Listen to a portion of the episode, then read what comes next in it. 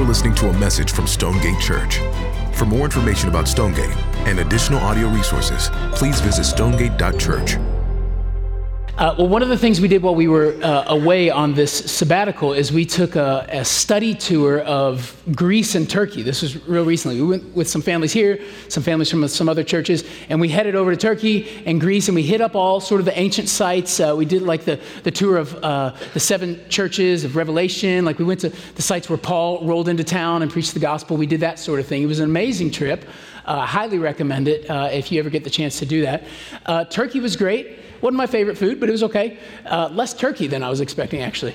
Um, but uh, when I got to Greece, something changed inside me. Um, I, as some of you know, my mom is from Greece. Uh, I am Greek. I've never been, so I didn't know what kind of version of myself would, would show up when I got to the shores, but uh, I turned up to 11, y'all. Uh, like whatever level of obnoxious you experience me at now, hang with me in Athens. It's, uh, it's a different thing. I just roll into town I'm just, I'm on fire, man. I'm looking for like the first place that I can go get a pinky ring and a shirt that's gonna show my chest hair. Like, I just wanna do this thing. And I'm talking to like folks trying to use my Greek from seminary and I'm eating all the food. I did something I swore I'd never do. Uh, Mom, if you're watching, confession, I got a tattoo, um, a Greek tattoo from a Greek man named Jimmy. It was perfect. The whole experience was just marvelous. I mean, how could it not be? If, you, if you've never been, you roll into Athens, and the first thing that you see when you're in Athens, is up on the hill, is what? You see the Parthenon. It's the Parthenon. And, uh, you know, we go up there and we spend a day like kind of touring that side along with other places, and it's just amazing. I mean, it's so big and grand, and these, these pillars and the columns and all the, the stuff. It's breathtaking. It's, be- it's, it's like some of the best art you will ever see. And, and yet, as we're there, it's, it's also this interesting sensation because it's a study tour. So you're not just there to like appreciate it for the art's sake. You're, you're there studying about what it was there for in the first place. And of course, when we're experiencing the Parthenon, it's art to us. But that was so not the experience of the ancients, right? For them, it's not art, it's worship right? Because if you didn't know this, the Parthenon isn't just like a museum up there in Athens, it, it, was a temple. It's an ancient temple to the goddess Athena, right? So, so what's happening there 2,000 years ago is very different than what's happening with me and my little iPhone there. They're coming, they're bringing sacrifices, and they're worshiping this pagan deity, Athena. And, and across the street, there's a temple to Apollo, and down the road, there's a temple to Zeus. And, and it's so ubiquitous in this culture. This, the ancients, uh, operated like this when I'm in need, uh, when I'm struggling, when I have trouble, I go to the gods for help.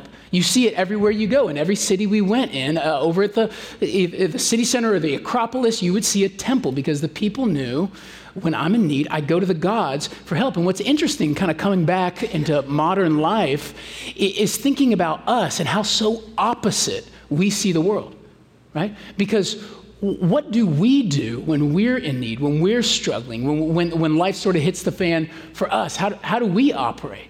We, we do something very different than the ancients. They, they didn't turn inward when they were struggling, they turned outward to the divine. But what do we do? When, when we're struggling, we turn not outward, but inward. I look inside. I, I'm going to fix it myself. I'm going to I'm going to pull my bootstraps up and I'm going to make this thing work, right? And we invest a little bit different, and we throw some money at that thing, or like we try to straighten our lives out, or we, you know, uh, your parents probably said it all the time to you when you were kids that God helps those who help themselves, right? It's, it's the American way, right? This is what we do. When, when we're in need, we go in, right? And, and the problem with that is it's killing us right? Anxiety, depression, uh, at like every age level in, in our countries, just like at all time highs. The thing that we're thinking is going to solve our problem, it's not working. Clearly, something's broken and, and dysfunctional. And this, what, what I love about the psalm today is it is, it is meant to upset our self reliance. That's, that's what it's here to do. We're going to watch some stories unfold in this psalm uh, about people in trouble. And we're going to watch where do they, where do they turn? And, and then when they turn, what happens to them? And, and the entire labor of this psalm is to convince you of this. When you're in trouble, you don't, don't turn in, you turn to Him. That's the point of the psalm. You want to know what we're, what we're doing today? It's that. When you're in trouble, you don't turn in, you turn to Him. You turn to the only one who can help. And when you come to Him, He will never fail you. He'll never fail you. Now, that's, I mean, that's like as basic Christianity 101 as you're going to get, right? I just said the point of this sermon is trust God, right? Uh, but the issue is not so much do you know that intellectually? I bet if you're in this room, most of you know that. The issue is do you live like you know do you live like you know that's true? Because when you start to think about all the panic that shows up in your life when things aren't going your way, and, and the, all the ways that you try to straighten out the situation yourself, or when you think about like all the hiding that you tend to do when you've sinned for like the thousandth time that day, and you're just like, I can't, I can't go to anyone with this. I'm just going to have to maybe clean my life up, and then I can come out into the light. Or, or when you think about all the sort of safety nets that you put in your life to, to just help protect you from actually needing God's help. When you think about all that, I think we're, we're a people that really need the message of this psalm today. Yeah? We, we need this. And so uh, that's where we're heading today. If you got a Bible, get it out. We're going to be in Psalm 107. We're not going to cover everything here. It's, I think it's 43 verses, but we're going to do uh, our best. Uh, the psalm begins with a preamble praising God. Oh, give thanks to the Lord for he is good, for his steadfast love endures forever. Uh, that, that's a, that, that phrase comes uh, a million times in the Old Testament. Uh, it's a popular phrase, and there's a word in there that's very precious to us. It's that word uh, phrase, steadfast love. It's the Hebrew word chesed. Hesed, we've talked about it before on Sundays. It is, uh, it is God's covenantal love. It's God's promise keeping love. It's a special word that He reserves for His people. It's, it's His, uh, I'm never going to fail you. You can count on me. I'll be there at the time I said I'm going to be there every time kind of love. It's His steadfast love, His loving kindness, His loyal love. Some translations have it. Uh, and it's a very important word. Uh, and uh, what follows after this sort of preamble is just a bunch of snapshots of how this love is going to play out in a person's life when everything goes wrong. That's what we're about to see. It's kind of like going, why do we give thanks to the Lord? Here's why. Look at these folks struggling, and then look at what God did. That's what kind of the feel of the psalm. And what we're going to see are stories of people in trouble, but it's trouble that's brought about by a bunch of different means right? So you, you, we're going to see uh, stories of trouble that's brought about by stupidity. We're going to see uh, trouble that's brought about by sin, and we'll see it brought about by sovereignty. Stupidity, sin, and sovereignty. I love that there's a point in the sermon today called stupidity. I think that's awesome. Uh, what do the people do in these circumstances and this, in this trouble, and how does God respond? That's what we're looking at. So let's look at the first one. Story one. Uh, look at verse 4 with me. It says this Some wandered in desert wastes, finding no way to a city to dwell in. Hungry and thirsty, their soul fainted within them. So, the, so these are guys who are, are destitute. Uh, they're, they're, in, they're wandering in a desert place, apparently. Now, some commentaries uh, I read, they want to spiritualize this. They'll go desert waste. That idea also appears as like a, a, desert waste of the soul in some parts of your Bible. So maybe it's like a spiritual desert. I, uh, calm down, everybody. That's what I want to say. I, th- I think they may just be in a desert. Um, so they're wandering in the desert wastes. They, they, they, they don't have a city that they can dwell in. They're looking for a place to go to. And, and the text is silent on how they got there, why they got there. There's no commentary, positive or negative, about it, uh, which, at least for me when I read this, at least opens the door. It opens the possibility uh, that uh, somebody just fumbled the ball right? They, we don't know how they got there, but you can at least imagine that somebody held the map upside down, right? And now, and now they're, they're like, I thought we were going to be in Jerusalem, and now we're here. They're like, you got to charge the GPS before you go out there, Bill. You can't do that, right? And, and now they're in the, the wastelands, wandering around. Now, I, I like thinking about it like that because they leave the door open for it because I so identify with whatever that human being is that's wandering around. I spend probably one third of my one half of my life just wandering places, no, no idea where I'm at. Uh, grocery stores, just scared on an aisle, not knowing where bread is. Uh, this is my life. I'm constantly lost or losing things. If you've ever been in a car with me, you know this to be. True. It's just a. It's it's bad for me. Uh, Rodney Hobbs, I believe, uh, bought me last year for my birthday those Apple AirTags, uh, which is like a GPS tracking device for your stuff. Can I just say that's not a birthday present? That's an insult. That's what that is. That's an indictment on me. Consequently, they're amazing. They're super helpful. I uh, use them on everything. I gave one to each of my kids to swallow so I know where they're at. It is, uh, they're, they're wonderful. But my, my point is just to say I can vouch for the fact that being an idiot has consequences. It's, it's a rough go for guys like me. I have, I'm the guy who has multiple times put my wallet on top of the car and just driven off into the wasteland, right? I, I am, I am the guy who, who has dropped my keys in an airport parking garage and flown to a different state. Just, just keys, just, I don't know who's in my car when I get home. Just, I don't know, just sitting in the back seat maybe. I, I, I have, I'm the guy who is driven away from the pump with a pump in it, right? They make memes about me. It's not, it's not okay. There's a problem here. And it makes life hard. And every time this happens, I, the same response happens in me. I become an atheist for like five minutes. I'm like, there is no God. Everything's awful. I got to figure this all out by myself. I panic. I get in panic mode. My wife can attest to this. I'm a, I'm a mess. Uh, but what happens here? That's, that's what I'm interested in because I, I want to see how these men are going to respond to this situation of being destitute and, and maybe it was their fault. We, we don't know. What is the impulse of these wanderers? Well, you're going to see this refrain over and over in this psalm, but here it is for the first time. It says this Then, after all that, then they cried out to the Lord in their trouble. Okay, so what did they do? They, they, they were destitute, they were hungry and thirsty, they didn't know where to go. Somebody got them lost, they're out there somewhere, and they brought their need to God. Listen, don't let your foolishness make you an atheist. I think that's one of the points here. Don't let your foolishness make you an atheist. You cry out to God. Are you a knucklehead? Cry out to Him. It's, it's okay. So you fumbled. The invitation of this text is don't dwell on that. Dwell on Him and His faithfulness, even when you fumble, even when you're wandering around, you don't know how you got there. You, you come to Him right? And, and, and what I love about this, and you're going to see this four times over in this psalm, is without even a break in the sentence, what happens next? What happens to the heart of God with these fools, these knuckleheads, right? It isn't scolding, it isn't indifference, it's just a comma and then mercy. Mercy comes. Then they cried out to the Lord in their trouble, comma, and he delivered them from their distresses. I love that. He led them by a straight way till they reached a city to dwell in. We bring our need to Him, He brings His mercy to us. That's the pattern. We bring our need, He brings His mercy. And, and uh, that's what the psalm is trying to convince you of. God's impulse is mercy.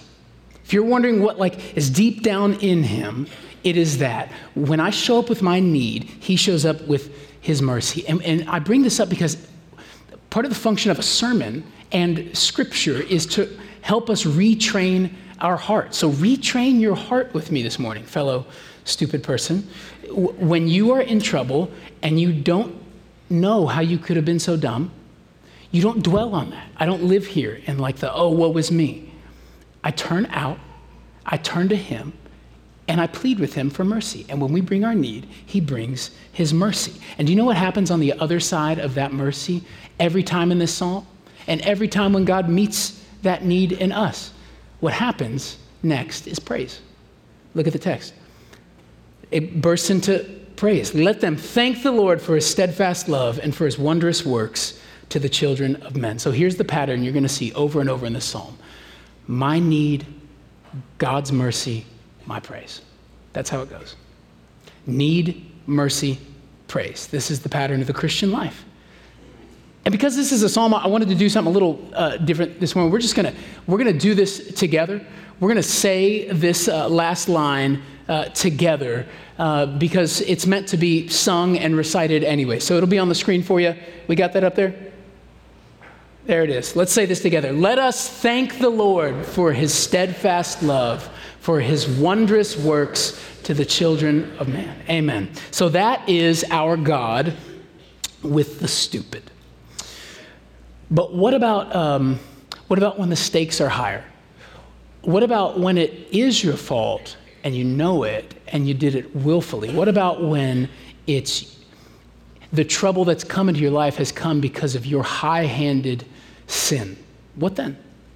What do you do then? Well, that's what this story gets at. Verse 10 Some sat in darkness and in the shadow of death, prisoners in afflictions and in irons.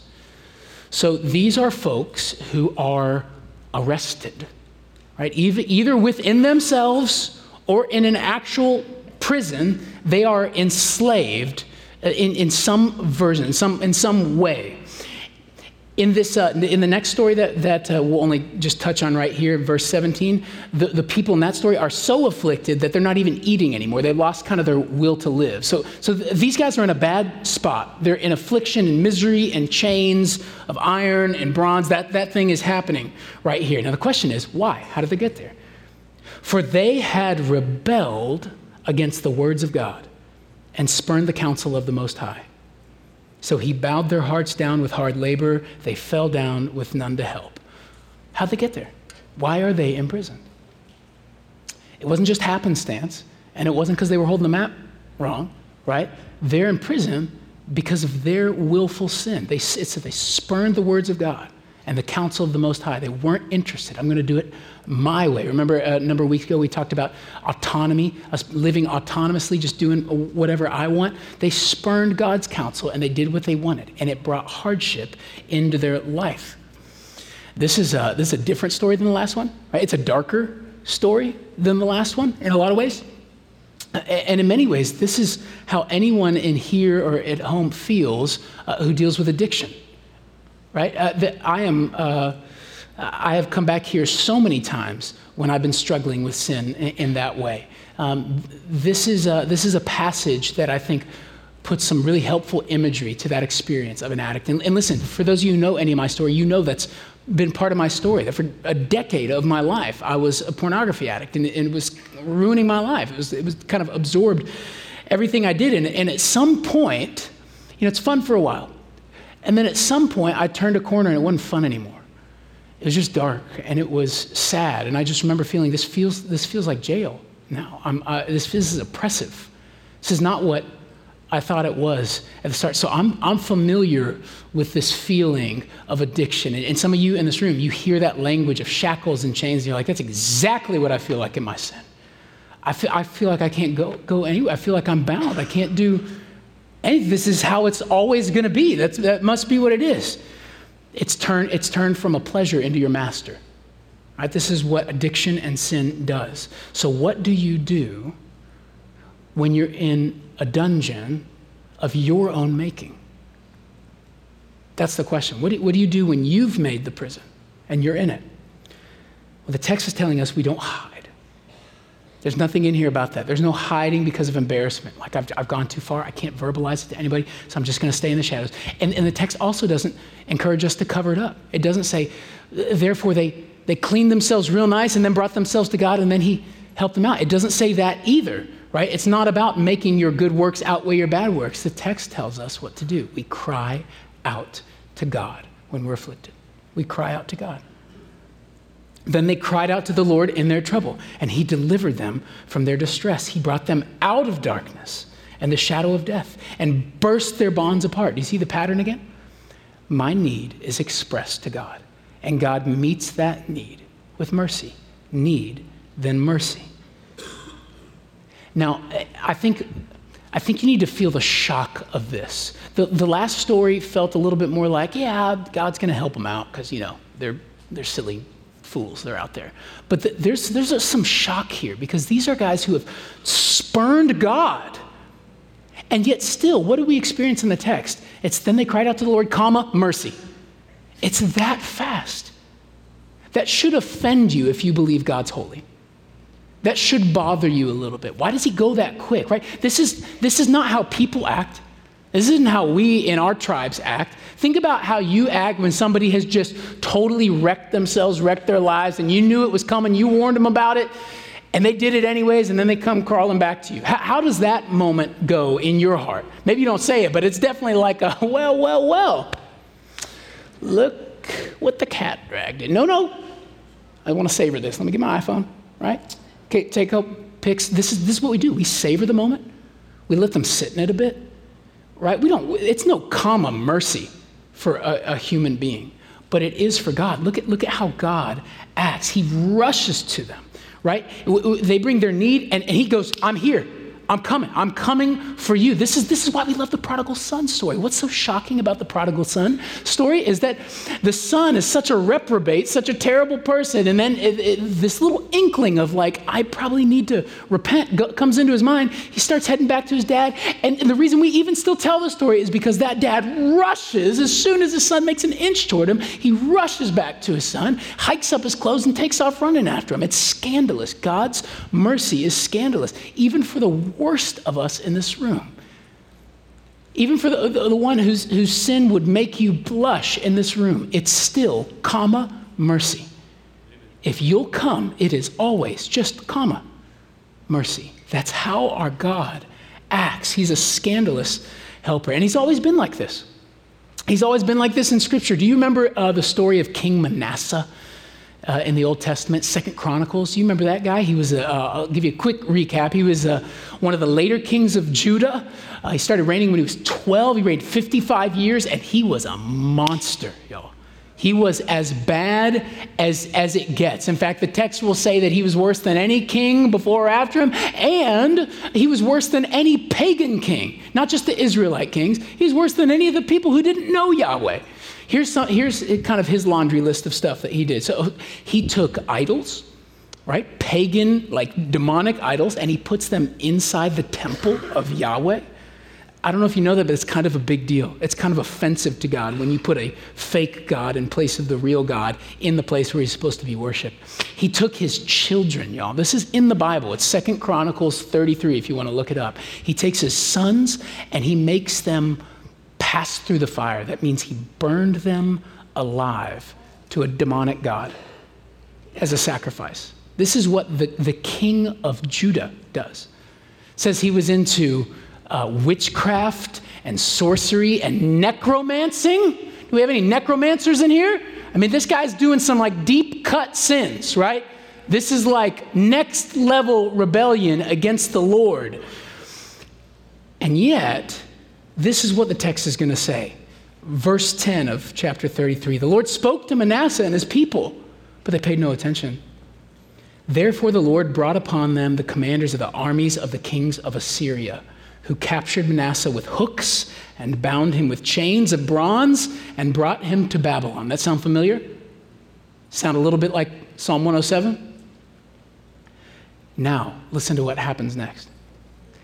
And when he was in distress, so he's horrible. Then this bad stuff happens to him. He starts feeling bad.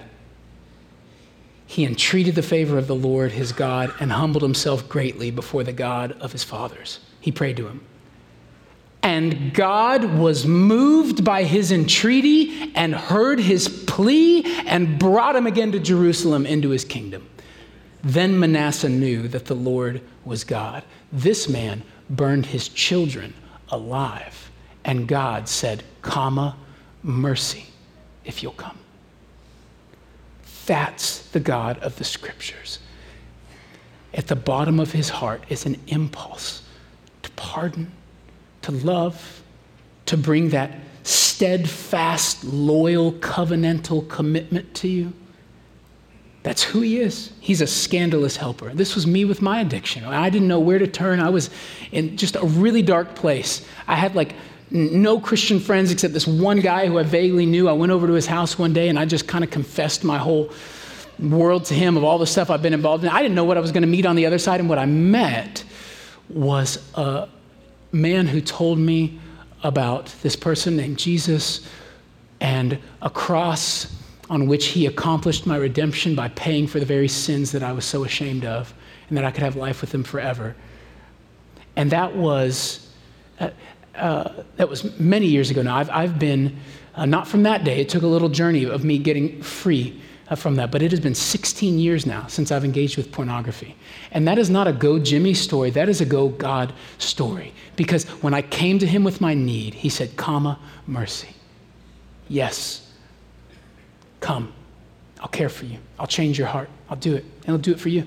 He really will. Let's say this together. This is how this story ends, too. It's going to be on the screen again. When all of that happens, we say, Let us thank the Lord for his steadfast love, for his wondrous works to the children of man. Amen. So we've seen trouble come from stupidity, trouble from sin, but what about when you don't have a hand in it at all? You ever thought about that? When, when the trouble comes, but it just you, it wasn't because you did anything. It wasn't because you were holding the map wrong. It wasn't because you willfully sinned. It's just life happened. The cancer diagnosis came. The car crashed. The divorce was finalized. And, and, and whatever those situations are that are happening, th- this was not a you thing. What do, you, what do you do in that moment? How do you respond in that moment? That's where so many of us are at. What, what, what does this text say? What does it teach us? Verse 23 Some went down to the sea in ships. So we got some sailors here doing business on the great waters. They saw the deeds of the Lord, his wondrous works in the deep. So, this is a bunch of sea merchants, right? They're traders. They're on the ocean. They, they sell commodities. That's, that's all this is. It says nothing good or bad about them, right? It just gives their employment. And then it says that they've seen the works of God. Okay, so how so? How have they seen it? For he commanded and raised the stormy wind, which lifted up the waves of the sea. They mounted up to heaven. They went down to the depths. Their courage melted away in their evil plight. They reeled and staggered like drunken men and were at their wits' end. Why do they have a problem? Well, the problem is, of course, there's some type of storm and it's going crazy. Right, and, they, and they're, they're losing their minds, right? It says they're at their wits' end. They're, they're staggering like a drunk guy uh, on the deck of the ship. How, how did this come about? Why do they have a problem? It's not because of them, they're just, they're just selling stuff. Well, who's the cause? It's God. For he commanded and raised up the stormy wind. Not because of anything they did either. In the last story, God brought some pain because they had spurned God, but that's not what this story says. This story just says they were selling stuff, and then God raised up a stormy wind. Interesting. I read this to my daughter a couple weeks ago, and uh, she stopped me. She goes, Did that just say God caused the storm? I said, Yeah. She said, I thought God, uh, God calms the storms. I said, He does that too. She, she was like, uh, I didn't expect that. Did you expect that? Can, can we take a sidebar for a moment? Can your theology handle that? Can, can your theology handle the fact that God causes the storms he calms? God does. It didn't say the devil did that. It says that God did this. Do you remember Job? We, we, we read the Bible sometimes with such rose colored glasses, we, we overlook these things. Do you remember in Job, Satan, chapter 1, shows up uh, to the throne room of God? Who brings up Job in that conversation? It wasn't the devil. The devil didn't say anything to God about Job. God said something about Job to the devil. Do you have a stomach for that? A theological grid for the fact that what if God, in an effort to bring about something infinitely valuable in your life, your affection for Him, your dependence on Him, would be willing, even though it grieves Him, to introduce pain into your life? Can I tell you something? That sentence will only make sense to you if your highest value is intimacy with God, not your own comfort. That sentence will utterly offend you if, if you don't see the highest value in the world as dependency on the living God, nearness to living God. If you're after primarily your comfort, you will hate this verse. And a thousand other verses like it in the scripture. And really, uh, this is what we do with texts like these. There's only a couple options of how to handle this. You could either do that, you could become a cynic when you come to these passages, right? A cynic is someone who reads this and goes, Well, if that's how God is, I don't want to be a part of that. Thank you very much. I, that's, that's not for me. I'm out. I have so many friends in my life who have bounced. They've left the faith entirely because they can't stomach the thought of a God causing the storms he calms. But it's right there in the text. So you can get cynical about it. That, that is an option. The problem with cynicism, of course, is when you actually need rescue from the situation you're in, you will not have a Savior to help you because the only Savior that can help is a Savior who exists. And the only Savior that exists is the Savior of this text.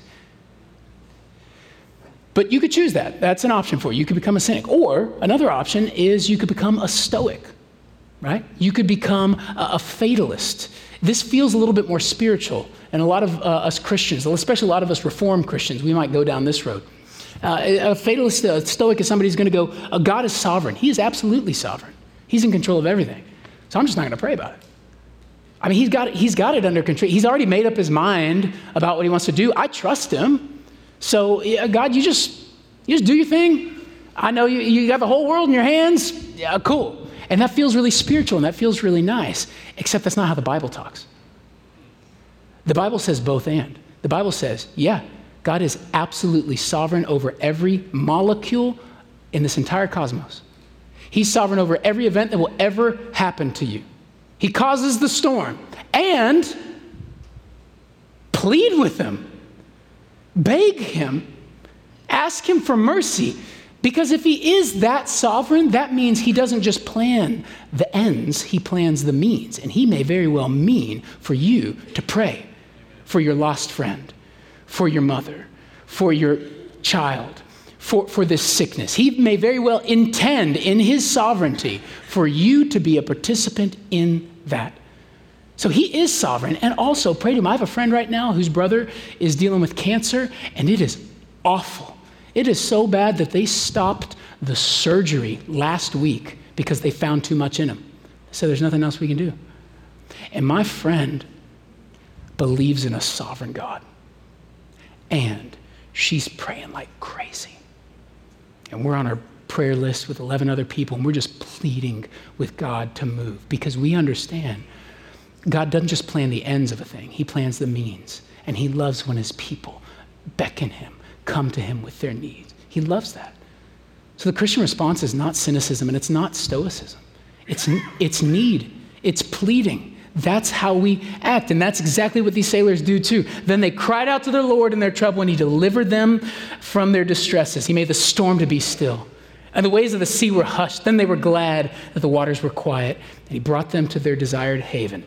They brought their need, he brought his mercy, and we bring the praise. So let's say it together for this third time. It's on the screen. Let us thank the Lord for his steadfast love, for his wondrous works to the children of man. Here's the point if you're in need, you are if you're in need today, if that's you at all, at any level, and who of us, gosh, wouldn't say on some level that's us, if you're in need today of anything, you are just one step away from having the God of the universe as your advocate. That's the point. You're just one prayer, one pleading away from having the full weight of the steadfast love of God just hoisted upon. He's like a kid in a candy store. He cannot stop himself from, from giving to folks in trouble what they need when they ask him. And, and, the, and the shocking thing about this psalm and about our God is he's so indiscriminate. He so doesn't care. Uh, do you have a record?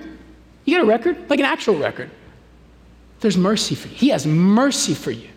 Are you just up to your eyeballs in your sin and you just hardly can see over it, just the, the darkness that is in your heart right now? He has mercy for you.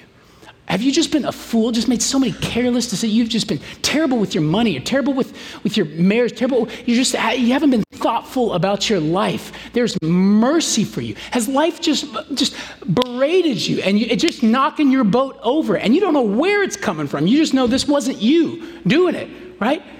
Mercy for you. There is mercy for you with our God when we plead to Him. We don't turn in, we turn to Him. That is the posture of the Christian. We know there's nowhere else we can go. I won't find it here, I will find it there in the person of God. And that's why this whole psalm ends by saying this in verse 43 Whoever's wise, let him attend to these things. Let him consider the steadfast love of the Lord. Notice it doesn't say let, let them consider their stupid decisions. Whoever's wise, let them just dwell on the fact that they're just, they're dumb. It doesn't say let them consider ways to clean themselves up so God will do something for them. Let them, consider, let, let them get creative about ways to balance out the scales a little bit so that they can get God on their team. It says, let them consider the steadfast love on the Lord. You want your mind to meditate on something? When you sin, when you struggle, when there's pain, when there's difficulty, when you've made poor decisions, don't meditate on you. Meditate on God. That's what the scripture calls us to do. And when we do that, when we come to Him, we will find an advocate. I was in India uh, with Kelly last year, and we were picking up uh, our second boy from India. We've, we've adopted twice now. Uh, we were getting our boy Isaac. And uh, we were so excited. You know, uh, anybody who's done international adoption, you know, it's not like a six month thing. It's like a two year. It was like two and a half years for us with both of our boys. It was just a lot of work. We're finally there. We make it to the orphanage. We've got him in our arms. He's you know, crying like a madman. I get it. You don't know me. I'm really pasty and uh, probably scary looking to you. Uh, we, uh, we, we get in the car uh, and we, the long drive back to our hotel. We make it to our hotel and the taxi driver had, had brought us back. And uh, at, the, um, at the orphanage, they had uh, handed uh, us a, um, a manila envelope. And in that manila envelope was basically uh, every, every document that we need in order to validate that Isaac's our actual son legally. Uh, demonstrate uh, all of his shots and all of that for the medical community, and uh, prove to the U.S. that uh, we can actually bring him home as our child. And they handed that manila envelope to me. Why is that funny? and we get to the hotel, and I'm getting him out, and Kelly's helping stuff, and I set that manila envelope on the trunk of the taxi. And uh, then we head in because it's dinner time. And that manila envelope goes on that taxi into the streets of Hyderabad, never to be seen again. And the next morning, we've got to catch a plane because we're heading to New Delhi. New Delhi is sort of their Washington, D.C. It's we're going to go to the, to the U.S. Embassy and we're going to go hand them all the documents and, and uh, bring our son home. Except we don't have documents now and it's my fault. The, this, is, this is his uh, original birth certificate. This is all his medical paperwork. It's all the photographs of him. It's all the paperwork from the orphanage. It is uh, his court order. It is everything. And it's gone. And I'm losing my mind. And, I, and we're calling uh, the, the, lady who helps us there. And We're going, is there, any, is there anything we can do? I mean, is there anything that uh, can be done? She's like, I don't know. So we're like, what happens if we can't get it? She's like, well, I mean, maybe at best, uh, you're maybe in country for another four months with your son while we try to apply for stuff and get that. Um, uh, I, I don't know. You can't bring him home without it. Can you call the orphanage? Maybe they have documents. Okay, I'll call, make some calls. And we're just, we're just freaking out. I feel so bad. My wife has worked so hard on this. I say her, it has not been me, it's been her. And, and, and, and I, I lost everything. Uh, it's, it's like five days until we're in New Delhi now. It's five days till we are, uh, till our appointment at the embassy. You don't reschedule an embassy appointment, by the way. It's this day or it's like, man, sorry, man, we'll see you next year. I don't know uh, it's like five or so days, we, we, we get a call, and she says, Hey, um, they have some of those key documents. They, they actually, for some reason, have an extra birth certificate. Uh, uh, and uh, they got some of the paperwork, and I'm just put. They don't. They don't. They didn't really love you guys while you're here, but uh, they may still send it uh, to us. So I'm to ask them if, if they can do that. Okay. Uh, we find out the next day. It's like four days till that they're going to send it. It's in the mail. I'm, I'm just like, Lord, please do something. It, it's in the mail. But I don't know if you know this, but uh, India mail isn't exactly FedEx. Uh, it's like, I don't know what it is. It's like, it's crazy. Uh, um, but the, the, yeah, so I was very unoptimistic when I heard it was in the mail. I was like, this may be, it may be four months before I see this. It's like three days, two days. We haven't heard anything. We don't know what's going on. It's like uh, either two days before or the day before we have our appointment. And uh, Kelly's out uh, somewhere. I'm in the hotel room, and I just, I'm just breaking down. I'm on my knees before the Lord. I'm praying. And I'm just, I'm just, God, what do I do? I just feel, I, I, I was just hating myself. And the Lord brought a couple passages into my mind. And one of them, the first one He brought, was Psalm 107 43. Who's wise? Let him take heed to these things and consider the loving kindness of the Lord. And what I felt like the Lord was saying to me in that moment was, yeah, Jimmy, you, you made a mistake. But are you going to live just staring at yourself and your failures? Or are you going to look at the only person in this room who can actually do something about it? I just felt so convicted. I've, I've, been focused right here. I have not been focused on the helper. And so I just changed my prayer life. I just started confidently saying, God, I do trust you. You, you have shown yourself faithful in the word. You've shown yourself faithful in my life. I believe that you're going to act I'm trusting you today. And before I could say amen, before the phone rings in the room, and I go over and I pick it up, and it's the gal I was telling you about. By the way, do you know what the agency refers to this lady as on behalf of us? You know what they call her? Our advocate. You know what her name was? Gloria. So I pick up the phone, and on the other end is our glorious advocate. And she says, I just want to let you know, I'm holding the envelope in my hand. It came in the mail. You're good for tomorrow. Guys, I'm not a Pentecostal, but it got crazy. I, there was some praise dances. There was two or three different tongues being spoken in that room. I, I don't know what happened, but I lost my mind. I was, I'm just, God did it. He did it, and he did it as soon as I turned that corner and said, I'm done staring at me, I'm going to stare at you. What's the pattern? Need, mercy, praise. That's the Christian, that's the gospel. That we were in our deepest point of need. God sent his son, fully human and yet fully God. The one who in Mark 4 literally fulfilled uh, Psalm 107 by calming a storm, saying, I am the God who helps. And yet, in his greatest act of mercy, he came not just to do some signs and wonders, but he came to die for sinners like you and me, so that if you would get over yourself and turn to him and go, You are the only one who can grant me forgiveness, he will, comma, give you mercy. It's what he does. And if that's you today, I would invite you to do that. Don't live in your own defeated self. Live looking outside of yourself to him He's ready and willing to save you today because another has paid your debt. That's how you get mercy. We bring our need, He brings the mercy. The only thing left to do is praise.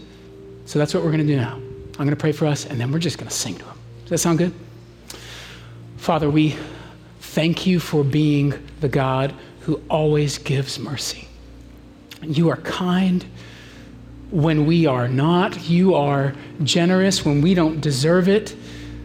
When we're foolish, you're ready without uh, insult. When we're sinners, you are at the ready without shaming us. And we just want to say thank you and we need you.